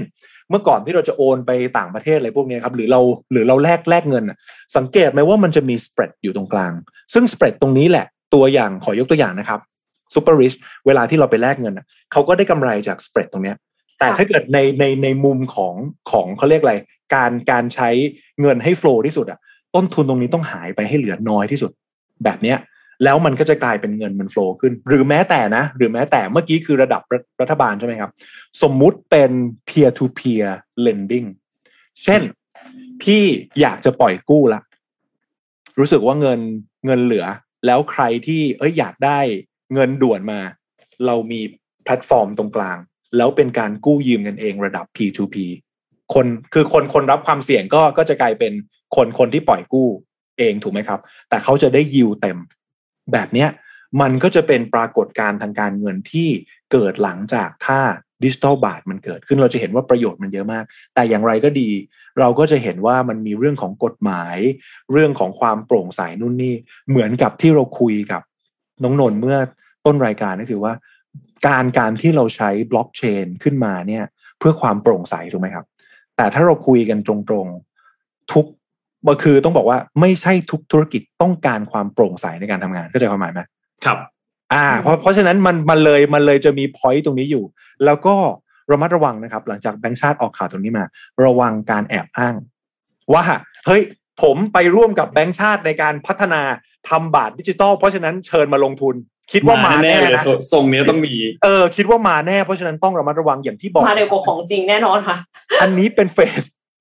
เเป็นเฟสในการทดลองเฉยๆนะ เป็นแค่การทดลองยังไม่ได้ใช้จริงนะครับเขามีการกำหนดผู้ใช้เนี่ยหมื่นลาย ซึ่งกำหนดโดยแบงก์ชาติแล้วก็สามสถาบัน เพราะฉะนั้นเรามาระวังแต่เป็นสิ่งที่น่าจับตา เพราะว่ามีเขาเรียกอะไรโปรเจกต์ hackathon ด้วยนะ CBDC hackathon จากแบงก์ชาตินะครับ เพราะฉะนั้นตรงนี้ก็เป็นสิ่งที่น่าสนใจ ในภาครัฐ ในภาครัฐนะ เหมือนดิจิตอลหยวนค่ะครับในในในภาครัฐจะมีข้อดีตรงที่จากเนี้ยนโยบายการเงินน่ะ รัฐภาครัฐยิงไปตรงไหน เช่นสมมติยิงเป็นดิจิตอลบาทไป ภาครัฐจะรู้ทันทีว่าเงินได้ถูกหมุนเวียนไปสู่ส่วนไหน ลองคิดภาพดีๆนะ ถ้างบประมาณลันบนบล็อกเชน แล้วเรารู้ว่าแต่ละภาคส่วนนำเงินไปเท่าไหร่ และนำไปใช้อะไร มันเช็คได้ตั้งแต่ต้นทางยันปลายทางถูกไหมว่าเงินก้อนนี้จากภาษีประชาชนเนี่ยถูกไปใช้ในมุมไหนบ้าง เพราะมันรันบนบล็อกเชน แล้วมันรันเป็นตัวเลข แต่คำถามย้อนกลับมาครับ ถามว่าทุกภาคส่วนต้องการความโปร่งใสจริงหรือเปล่า อันนี้ฝากคำถามทิ้งท้ายไว้ แล้วเมื่อกี้น้องเอ็มมีคำถามว่ามามีคำถามค่ะ อยากให้พี่เป็กอธิบายนิดนึงว่ามันต่างกับกองรีดยังไงคะกับการที่เอาตึกเนี่ยมามาทำเป็นโทเค็นแต่ว่าปัจจุบันนี้ก็คือมีการเอาตึกไปใส่กองรีดเพื่อที่จะให้คนทั่วไปมาลงทุนในอสังหาริมทรัพย์ได้อยู่แล้ว คือถ้าเกิดในมุมของยิวเนี่ยคือมันคือคล้ายกันแต่ว่าตัวโทเก้นต้องบอกว่ามันทำได้ทุกแอสเซทอยากทำอะไรอะอย่างเช่น รูปภาพก็ได้อืมนาฬิกาก็ได้ มันเหมือนอะไรอะ NFT อะค่ะที่เราแตกย่อยเป็นเป็นส่วนเล็กคือ key key key หลักๆ ของเกมเนี้ยนะครับ มันคือการถือการเป็นเจ้าของแบบเป็น fractional หรือว่าเป็นแค่เป็นสัดส่วนเล็กๆ ถ้าเรายังจำกันได้น่าจะประมาณปีที่แล้ว เห็นมีข่าวว่าจะมีคนซื้อเกาะ มีคนอยากซื้ออ่าเกาะใช่ใช่ใช่ถูกไหมแล้วแล้วแล้วปรากฏว่ารายย่อยอะรวมกัน ถ้ารวมกันได้สักคนละเท่าไหร่หมื่นบาทสามหมื่นคนน่ะ เราเป็นเจ้าของเกาะนี้ได้ นี่คือโมเดลนั้นเลย เราอยากเป็นเจ้าของเกาะเราอยากเป็น ownership แต่เมื่อก่อนมันเป็นหุ้นไง แล้วการแบ่งเป็นหุ้นติดกฎหมายหนึ่งสองสามสี่ห้าเยอะมากมายถูกไหมครับ ในในเรื่องของภาษีในเรื่องของกฎหมาย แต่พอทำเป็นโทเก้นความสะดวกสบายมันจะง่ายขึ้น แล้วพอทำเป็นโทเก้นอะการ flow ระหว่างกันระหว่างประเทศมันจะดีขึ้น เพราะฉะนั้น step ต่อไปของ CBDC คือการเชื่อมกันระหว่าง CBDC ของประเทศไทย กับประเทศอื่น คือการเชื่อมกันระหว่าง CBDC กับ Business คือการเชื่อมกันระหว่าง CBDC กับ Retail เพราะฉะนั้นถ้าทำได้มันจะเป็นการเปลี่ยนยุคใหม่ของการเงินเลยทีเดียว แต่ประเด็นอย่างที่บอกในเรื่องของกฎหมายในเรื่องของอะไรยังยากมากครับยังทำได้ยาก แต่เป็นโจทย์ที่ท้าทายและเชื่อว่าปีหน้าเราน่าจะเห็น movement ของดิจิ t a ลบาทอะไรที่ชัดเจนขึ้นขออีกคำถามหนึ่งค่ะ เรื่อง peer to peer lending อะค่ะ ที่พี่เป็กบอกว่า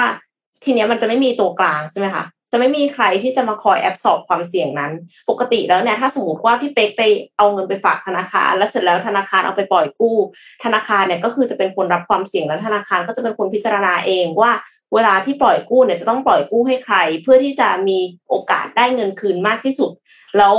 พี่เป็กก็ไม่ต้องห่วงเลยเพราะว่าธนาคารเขาเหมือนกับค้ำประกันไว้ให้ละว่ายังไงพี่เป็กอะก็ได้เงินเงินต้นคืนอันแน่นอนหนึ่งล้านบาทหรืออะไรก็ไป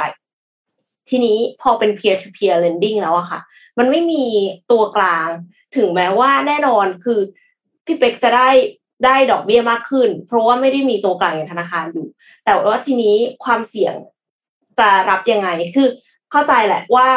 เราจะสามารถที่จะรู้ได้ว่าเขาเอาดิจิตอลบาทเราอะไปใช้ทำอะไรบ้างอืมขอให้เกิดรายได้หรือเปล่า แต่ว่าก็ไม่ได้หมายความว่าเขาจะคืนเงินเราหรือเปล่าคะถูก คราวนี้ต้องต้องบอกงี้ว่ามันมีข้อดีข้อเสีย คือถ้าเกิดเป็นระบบ decentralized จริงๆอะนะความเสี่ยงคือ counter party risk ไงอย่างที่น้องเอ็มบอกเลย คือความเสี่ยงที่เกิดจากฝั่งฝั่งตรงข้าม เพราะฉะนั้นเกมนี้มันจะ flow ได้ต้องมีการวาง collateral หรือหลักประกันถูกไหม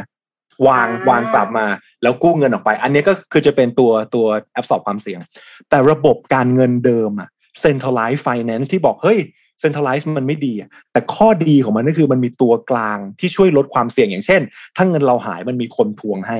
นึกออกไหมครับอ่าเพราะฉะนั้นการที่เรามี custodian หรือว่าคนกลางในการในการจัดการความเสี่ยงให้ อันนี้แหละมันก็คือการลด counter party risk ลงไป ซึ่งทำให้เราสามารถทำ transaction ได้อย่างสบายใจขึ้น ในแต่ในการเงินในโลกของ d e f i มันกลายเป็นว่า เฮ้ย counter party risk เนี่ยถูกถูกลบล้างด้วยการ ที่ด้วยเกิดความโปร่งใสขึ้นมา แล้วการวางหลักประกันเข้ามา แต่ยังอยู่บนคอนเซปต์นะ มันเหมือนอย่างนี้ การปล่อยกู้บนพวก Binance อย่างหรือว่าการอะไม่ต้องปล่อยกู้อะการแลกแลกเงินกันอะสมมุติเราอยากจะแลกบาทเป็นเหรียญแล้วเอาไปเทรดเขาจะมีระบบ P2P ถูกไหมซึ่งอันนี้แหละ มันก็จะมีเคสว่าโอนไปแล้วครับ ไม่เห็นได้เหรียญเลยเห็นไหมโอ้ counterparty risk มันเกิดแล้วเห็นปะอย่างเงี้ยเพราะเพราะฉะนั้นคือต้องบอกว่าไม่ว่าจะเป็น centralized หรือว่า decentralized มันก็มีข้อดีข้อเสีย ที่จะต้องปรับให้มันกลมกล่อมไปด้วยกันครับอืมอืมอืมประมาณนั้นครับเอาเงียบเลยน่าติดตามมากค่ะเงียบเลยเออแต่ว่ามันมันน่าติดตามนะน่ามัติดตามมันน่าติดตาม มันน่าติดตามติดตามน่าติดตามมากเราพามาดูต่อครับ ยังเป็นเกี่ยวกับเรื่องเศรษฐกิจนะครับ แต่ว่าเป็นข้อมูลอันหนึ่งที่น่าสนใจมาก ตอนนี้เราผ่านมาครึ่งปีละครึ่งปีแบบ official แล้วนะครับ ก็ มีหลายเหตุการณ์มากช่วงต้นปีที่ผ่านมานะครับ หลายหลายๆเหตุการณ์ก็กระทบกับ sector ทางด้านการเงินการลงทุนของเราด้วย วันนี้ก็เลยอยากจะมาแบ่งมุมมอง แบ่งปันมุมมองทางเศรษฐกิจของโลกในช่วงครึ่งปีแรกปีนี้นะครับ ก็เป็น Market Outlook Mid Year 2022 นะครับจะทำโดยไหนโดยใครโดยจูเลียสแบร์ครับจูเลียสแบร์เป็นผู้นำธุรกิจบริหารความมั่งคั่งชั้นนำระดับโลก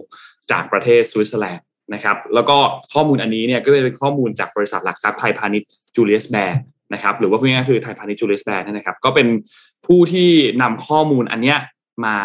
แบ่งปันกันนะครับแต่ว่าก่อนที่จะเข้าเนื้อหานนอยากเล่าให้ทุกท่านฟังนิดหนึ่งว่าบริษัทหลักทรัพย์ไทยพาณิชย์จูเลียสแบร์เนี่ยคืออะไรนะครับเป็นการร่วมทุนกันระหว่างธนาคารไทยพาณิชย์ แล้วก็จูเลียสแบร์เพื่อมอบเอกสิทธิ์ในการให้คำแนะนำให้บริการในระดับที่ตรงกับความต้องการของนักลงทุนความมั่งคั่งสูงในประเทศไทย ซึ่งความร่วมมือในครั้งนี้เนี่ยก็เป็นการผสานความเชี่ยวชาญ ความแข็งแกร่งในประเทศไทยของธนาคารไทยพาณิชย์ ร่วมกับความเชี่ยวชาญด้านการบริหารความมั่งคั่งในระดับสากลของจูเลียสแบร์นะครับเพื่อที่จะมาตอบสนองเป้าหมายการลงทุนของนักลงทุนในภาคเอเชียนะครับ ทีนี้ พอเรารู้แล้วอ่าโอเค คนทำข้อมูลมีความน่าเชื่อถือพี่พี่เป๊กอยากเสริมเรื่องของเรื่องคนทำข้อมูลไหมครับจูเลียสแบร์จริง ๆ จะบอกว่าคนที่ออกตัวเลขครับ มันคือ e n b e r ของของ US นะ หรือว่า National Bureau of Economic Research นะครับ ซึ่งถ้าเกิดแปลเป็นภาษาไทยก็คงเป็นสำนักงานวิจัยเศรษฐกิจแห่งชาติ ซึ่งตอนนี้ในต่างประเทศก็ยังถกเถียงกันอยู่ว่า ตกลงแล้วสหรัฐเนี่ยถดถอยหรือไม่ถดถอย เพราะมันมีตัววัดในหลาย ๆ มุมพอสมควร ซึ่งสมมุติถ้าเกิดเราดูการการจ้างงาน เมื่อวันศุกร์ที่แล้วนะครับสหรัฐเขาประกาศตัวเลขการจ้างงานนอกภาคการเกษตรเซอร์ไพรส์มาก5 0 0แสนกว่าตำแหน่ง ตอนแรกเขาคาดการณ์ว่า2 0 0แสนกว่าตำแหน่ง ประกาศมา5 0 0แสนกว่าตำแหน่งแปลว่า วันนี้ตัวเลขการจ้างงานนอกภาคเกษตรนะกลับมาระดับ pre covid level แล้วคือการจ้างงานแข็งมากดีแล้วคือแข็งโป๊กเลยถ้าเกิดเรามองในมุมนี้นะ แล้วอย่าลืมว่า consumption หรือการบริโภคภายในประเทศนะครับคิดเป็นสัดส่วนประมาณ 70%ของ GDP แปลว่าถ้าคนมีงานทำการใช้จ่ายดี GDP จะโอเคถูกไหมเพราะว่า GDP ประกอบด้วย consumption ประมาณ 70%ใน US แต่ในอีกมุมหนึ่งเราจะเห็นตัวเลข PMI ในฝั่งการผลิต ซึ่งเราเคยคุยไปแล้วในรายการเหมือนกัน ถ้ามันต่ำกว่า 50 แปลว่าแย่ ซึ่งตอนเนี้ยแต่ละประเทศมันหักหัวลงหมดเลย แปลว่าถึงแม้การจ้างงานจะดูดี แต่ภาคอุตสาหกรรมยังหักหัวลง หรือแม้เราไปดูผลตอบแทนพันธบัตร เราจะได้ข่าวทางการเงินว่าเกิดพันธบัตร inverted yield curve อะไรเรื่องนี้เคยคุยไปแล้วเหมือนกันครับซึ่งมันสะท้อนความไม่มั่นใจของนักลงทุน ที่เข้าไปล็อกผลตอบแทนพันธบัตรไว้ เพราะเขามองว่าเกิดเศรษฐกิจถดถอย วันเนี้ยมันยังไม่สามารถฟันธงได้หนึ่งร้อยเปอร์เซ็นต์ได้บอกงี้ครับแทรกให้ว่าไฮไลท์อยู่วันพรุ่งนี้เลยไฮไลท์อยู่วันพรุ่งนี้เดี๋ยวอ่านข่าววันที่สิบเอ็ดเนี่ยนะโอ้โหน่าน่าน่าจะสนุกน่าจะดูเดือดพราะอะไรน่าจะดูเดือดเพราะว่าพรุ่งนี้ประกาศทั้งเรื่องตัวเลขดอกเบี้ยของกรงงนะ บ้านเรานะครับ และตอนกลางคืนไปลุ้น CPI ตัวเลขเงินเฟ้อของสหรัฐ ถ้า headline อะพูดไว้เลยฟันธงเลย ถ้า headline inflation ไม่ลงมีเรื่อง วันเดียวเที่ยวทั่วโลกเลยครับอันนี้มีเรื่องครับ headline inflation ก็คือตัวเงินเฟ้อที่รวมราคาอาหารสดกับพลังงานอ่าถ้ายังสูงอยู่นะ รอบที่แล้ว9%ถ้ารอบนี้ประกาศมาสมมตินะ9.7 หรือทะลุไป2หลักหรือถ้าทะลึ่งทะลึ่งไป10เนี่ย เกิดสีแดงแน่นอนครับครับน่ากลัวมากน่ากลัวมากห้ามพุ่งนะคือต้องต้องบอกงี้เวลาเราดูเงินเฟ้อนะครับ headline inflation คือราคาเงินเฟ้อที่รวมราคาอาหารกับพลังงาน ส่วน core inflation คือราคาเขาเรียกอะไรราคาเงินเฟ้อพื้นฐาน ที่ตัดราคาอาหารสดกับพลังงานทิ้งไป แต่พี่ตลกอยู่อย่างหนึ่งเอาจริง ๆ ในมุมทั่วไปอะคนทั่วไปอะคือสิ่งถ้าเกิดที่มันทางภาครัฐเกี่ยวข้องกับตัวเราเนี่ย ก็คืออาหารกับพลังงานถูกไหมมันคืออืม headline มันคือ headline ใช่แต่แต่ส่วนใหญ่คนออกนโยบายจะบอกคุณไปดู core inflation ที่ไม่รวมอาหารสดพลังงาน มันจะดูได้ยังไง ในเมื่อในเมื่ออาหารกับพลังงานเนี่ย เออมันมันเป็นต้นทุนของเราเพราะเพราะฉะนั้นไม่รู้นะ ในมุมพี่พี่มองว่า headlineสำคัญกว่านะครับ เพราะฉะนั้นพรุ่งนี้นะ ดูดีๆนะ ถ้าจะดีมากนะครับ ถ้าโลกจะสงบสุขนะ headline inflation ต้องลง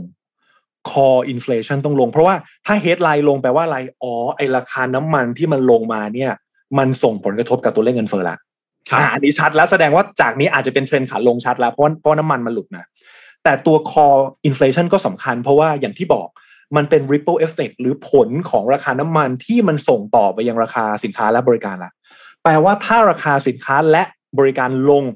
จึงบอกได้ว่าผลกระทบของเงินเฟ้อเริ่มเกิดอยู่ในวงจำกัด เพราะฉะนั้นถ้า headline ลง core inflation ลง โลกจะกลับมาสงบสุข เพราะว่าการประกาศขึ้นดอกเบี้ยของเฟดจะเริ่มผ่อนคลายลง แล้วเราจะเห็นสีเขียวๆมากขึ้น ในทางกลับกันครับน้องนนท์น้องเอ็มครับ ถ้าพรุ่งนี้ headline CPI กลับมาบวกบวก 9.7 บวก 10 เพิ่มขึ้นไปอีก เรียบร้อยครับ เรียบร้อยเลย เรียบร้อยเลย อันนี้จับตาดีๆ วันวันพฤหัสอ่านข่าวจะซึมๆนิดนึงเพราะตัวเลขในพอร์ตอาจจะเริ่มแดงนะครับเอ่อประมาณนี้ครับที่ฝากไว้ อาจจะซึมอาจจะซึมได้ไม่มากกว่านี้ เพราะว่าก็แดงมานานแล้วนะครับ แดงมาเยอะแล้วใช่ไหมแดงมามาได้อีกค่ะนนท์อ๋อได้ได้อีกเหรอได้อีกค่ะไปดูโอกันเคต่อไปดูกันต่อครับ ทีนี้นนท์พามาดูต่อ แล้วไอไอมุมมองครึ่งปีที่ผ่านมาในปีนี้ 2022 เนี่ยนะครับ ทางด้านของจูเลียสแบร์เนี่ยเขาพบว่าอะแน่นอนเรื่องเงินเฟ้อที่เป็นสภาวะที่ทุกคนจับตามองกันอยู่ มันใกล้ระดับที่สูงสุดในประวัติการแล้วคือในรอบ 40 ปี และมันก็เป็นประเด็นที่กดดันภาพการลงทุนมากที่สุดในปีนี้ด้วยนะครับ ทางจูเลียสแบร์เขาก็เลยมองว่าสินทรัพย์ที่จับต้องได้ที่เป็นแบบ real asset ยกตัวอย่างเช่น สินค้าโภคภัณฑ์ กอย่างเช่นอสังหาริมทรัพย์เนี่ยยังคงให้ผลตอบแทนที่ดีในช่วงที่เงินเฟ้อมันค่อนข้างสูง แต่ในขณะเดียวกันครับ ราคาพลังงานที่พุ่งสูงขึ้นจากปัญหาภูมิรัฐศาสตร์หรือว่า geopolitical เนี่ยแล้วก็ระหว่างรัสเซียยูเครน ก็ทำให้สหรัฐเองก็มีแนวโน้มที่จะกลายเป็นผู้ส่งออกน้ำมันในอนาคตมากขึ้นด้วย ช่วยให้ตลาดน้ำมันโลกเนี่ยมีข้อต่อรองจากการขาดแคลนฝั่งอุปทานจากด้านรัสเซียนะครับ ทีนี้ถ้าเรามองว่า น้ำมันไม่ได้กำลังจะหมดจากโลกใบนี้ตอนนี้ แต่วิกฤตด้านราคาเนี่ยเป็นผลมาจากสงคราม มากกว่าวิกฤตด้านอุปทาน เมื่อไหร่ก็ตามที่คิดแบบนี้ปุ๊บทุกอย่างก็จะค่อยๆ คลี่คลายมากขึ้น ราคาน้ำมันที่พุ่งสูงมากเยอะไปก่อนหน้านี้เนี่ย ก็จะค่อยๆ ปรับตัวลงมา นี่เป็นประเด็นแรก อีกประเด็นหนึ่งที่ต้องจับตามองคือภาวะ recession หรือภาวะถดถอยทางเศรษฐกิจนะครับ ดัชนีชี้วัดอันหนึงของ Julius Baer ในปัจจุบันยังมีความน่าจะเป็นอยู่ที่ระดับ 20% ซึ่งต้องบอกว่าลดลงมาจากในอดีตที่เคยไปแตะระดับที่ประมาณ 60%นะครับในส่วนของเศรษฐกิจสหรัฐเนี่ยตัวเลขการจ้างงานอย่างเมื่อกี้อย่างเมื่อกี้ที่เป๊กพูดถึงไปแล้ว คือค่อนข้างแข็งแกร่งมากนะครับคนเริ่มกลับมาท่องเที่ยวกันอีกครั้งหนึ่งหลังจากที่เศรษฐกิจมันหยุดชะงักไปประมาณ 2 ปี 3 ปีนะครับจากโควิด -19 ปัจจัยหลาย ๆ อย่างก็ทำให้ระดับเงินสดของภาคครัวเรือนของสหรัฐมีระดับที่พุ่งสูงขึ้น แล้วก็บ่งชี้ว่าเศรษฐกิจของสหรัฐเองตอนนี้ก็ก็ยังค่อนข้างโอเคนะครับ ในด้านความเคลื่อนไหวของดัชนีต่างๆ ในสหรัฐยกตัวอย่าง S&P 500 นะครับ ทางจูเลียสแบร์เนี่ยมองว่าตลาดเข้าสู่ภาวะที่เป็นแบบแบร์มาเก็ตละตลาดหมีในช่วงกลางเดือนมิถุนายนที่ผ่านมานะครับ โดยปรับตัวลดลงเนี่ย 20%จากจุดสูงสุด ซึ่งกลุ่มที่ได้รับผลกระทบหนักที่สุดไม่ต้องเดากันนะครับ ก็คือกลุ่มหุ้นเทคโนโลยีนะครับได้รับผลกระทบอย่างหนักหน่วงตั้งแต่ปีที่ผ่านมามาจนถึงปัจจุบันนะครับ แล้วก็คาดการณ์ว่าจะมีผลกระทบที่เป็นแบบ ตลาดในตลาดเนี่ยเป็นแบบวงกว้างนะครับมีกระแสแต่ทางด้านของบริษัทที่ยังทำกำไรอยู่มีกระแสเงินสดที่แข็งแกร่ง มีสภาพคล่องที่สูง ก็ยังคงน่าสนใจในการลงทุนนะครับมากกว่าบริษัทเทคโนโลยีที่เพิ่งก่อตั้งขึ้นมาใหม่นะครับนอกจากนี้ครับทางด้านไทยพาณิชย์จูเลียสแบร์เนี่ยเขาก็เชื่อว่า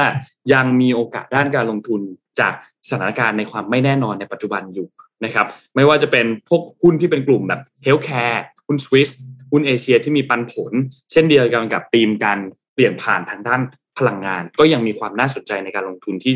หลายท่านอาจจะเริ่มจัดพอร์ต เริ่มเปลี่ยนการลงทุนกันใหม่เปลี่ยนแผนวางแผนกันใหม่นะครับ ก็เพราะใครที่สนใจเนี่ยนะครับ อยากที่จะปรึกษาผู้เชี่ยวชาญเพิ่มเติม ก็สามารถติดต่อทางด้านหลักทรัพย์ไทยพาณิชย์จูเลียสแบร์ทางช่องทางต่างๆ ได้เดี๋ยวยังไงให้สมมูลฝากลิงก์ไว้ในคอมเมนต์นะครับ ก็นั่นแหละครับ ฝากขอบคุณข้อมูลดีๆ จากบริษัทหลักทรัพย์ไทยพาณิชย์จูเลียสแบร์ด้วยครับสำหรับมุมมองครึ่งปีแรกของปี 2022 ครับ น่าสนใจครับ ยิ่งเอ่อ healthcare เนาะมันเป็นหุ้นที่มันรับกับทั้งเงินเฟ้อแล้วก็ recession อยู่แล้ว เพราะว่าอย่างที่เคยคุยกันว่าโรงพยาบาลเนี่ยไม่จำเป็นต้องลดราคา ถึงแม้จะเกิดภาวะเศรษฐกิจถดถอยถูกไหมครับครับ เราไปหาหมอเนี่ยเราไม่สามารถบอกได้ว่าคุณหมอครับลดหน่อยเศรษฐกิจไม่ดีขึ้นราคาได้ไหมครับหมอไม่ได้ถูกไหมเออเขาเขาเขาเขาสามารถ คงเรื่อง pricing power ไว้ได้ เพราะฉะนั้นกิจการก็น่าจะยังดีอยู่ หุ้นบ้านเราเหมือนกันนะครับครับหุ้นโรงโรงพยาบาลบ้านเราช่วงเดือนที่ผ่านมาเนี่ยแข่งกับชาวบ้านราะฉะนั้นก็ถือว่าเป็นทีมเพลย์และเป็นคำแนะนำที่ดีครับ ประมาณนี้ครับอ้าวแปดโมงแล้วมาเอาเอาเรื่องไหนดีฮะแบบสบายๆเอานิดๆหน่อยๆปิดท้ายกันนิดนึงนะครับอะเป็นไงตบ้างอนเนี้ยเป็นโค้งสุดท้ายแล้วของทางด้านรัฐบาล เพราะว่าวันที่ 24 สิงหาคมนี้มันจะครบ 8 ปีพอดีนะครับ ครบ 8 ปีพอดีของเก้าอี้นายกรัฐมนตรีของพลเอกประยุทธ์จันโอชาเนี่ยนะครับ ก็น่าสนใจว่าทางทางเลือกต่างๆ มันจะออกไปทางไหนนะครับ เพราะว่าทางด้านของสารรัฐธรรมนูญเนี่ยก็ต้องมีการวินิจฉัยชี้ขาดแน่นอนนะครับ ตอนเนี้ยมีการยื่นเรื่องกันมาพอสมควรแล้วนะครับ มีนักกิจกรรมทางการเมืองที่ยื่นคำร้องต่อสำนักงานผู้ตรวจการแผ่นดิน วันที่ 19 กรกฎาคมที่ผ่านมา คุณศรีสุวรรณจันยาก็ยื่นเหมือนกันพรรคฝ่ายค้านเองก็เตรียมที่จะเข้าชื่อ เพื่อยื่นให้ประธานสภาผู้แทนราษฎร เพื่อส่งเรื่องต่อไปที่ศาลรัฐธรรมนูญ เพื่อมาตีความกันว่า สุดท้ายแล้วเนี่ยวาระของพลเอกประยุทธ์จันโอชา 8 ปีเนี่ยที่นั่งอยู่ในเก้าอี้นายกเนี่ยจะเป็นยังไงต่ออนาคตทางการเมืองจะเป็นอย่างไรเนี่ยนะครับ ตอนนี้ก็เป็นประเด็นที่ต้องบอกว่าถูกพูดถึงกันมาอย่างยาวนานมากว่าเฮ้ยมันจะครบ 8 ปีหรือยัง แล้วเริ่มนับเริ่มนับกันตั้งแต่วันไหน เริ่มนับกันตั้งแต่ 24 สิงหาคม 2557ไหมตั้งแต่ตอนคอสชนั้นเลยไหม หรือมาเริ่มนับกันใน 9 มิถุนายนปี 62ตั้งแต่ตอนที่มีการเลือกตั้งกันตอนนั้นนะครับ เพราะฉะนั้นถ้าจะหมดวาระ 8 ปีจริง ๆ ก็นู่น 2570 นะครับ แต่ถ้ามันเป็นทางเลือกแรก นั่นหมายความว่า 24 สิงหาคมต้องยุติการเป็นนายกทันทีนะครับ เพราะฉะนั้นก็จะมีกระบวนการหลายอย่างที่ตามกันมา ไม่ว่าจะออกซีนารีโอไหนนะครับ ก็รอติดตามกันต่อไปครับว่าประเด็นเรื่องของเก้าอี้นายกเนี่ยจะเป็นอย่างไรครับ วันนี้น่าจะครบถ้วนค่ะ ปิดท้ายกันไว้เท่านี้ก่อนนะครับ เดี๋ยวยังไงพรุ่งนี้รอติดตามตัวเลขหลาย ๆ ตัวเลขกัน แล้ววันพฤหัสน่าจะดุเดือดอย่างที่พี่เป็กพูดถึงนะครับ วันนี้ขอบคุณ SCB ครับผู้สนับสนุนแสนใจดีของเรานะครับ ขอบคุณ SCB มาก ๆ นะครับ ที่คอยสนับสนุนพวกเรามาโดยตลอดนะครับ และขอบคุณดีน่าโทนิวนะครับน้ำเต้าหู้ออร์แกนิกหอมอร่อยดีกับสุขภาพให้คุณออร์แกนิกได้ ทุกวันอยู่ด้านหลังพี่เป๊กและอยู่ด้านหลังพี่เอ็มตรงนี้เลย นะครับ ก็ขอบคุณดีน่าโทนิวมากๆนะครับ และขอบคุณท่านผู้ฟังทุกๆท่านด้วยครับ ที่ติดตาม Mission Daily Report นะครับ ไว้พบกันใหม่อีกครั้งหนึ่งวันพรุ่งนี้วันพุธครับ วันนี้ขอให้มีความสุขกับการทำงานครับ สวัสดีครับ สวัสดีค่ะ Mission Daily Report start your day with news you need to know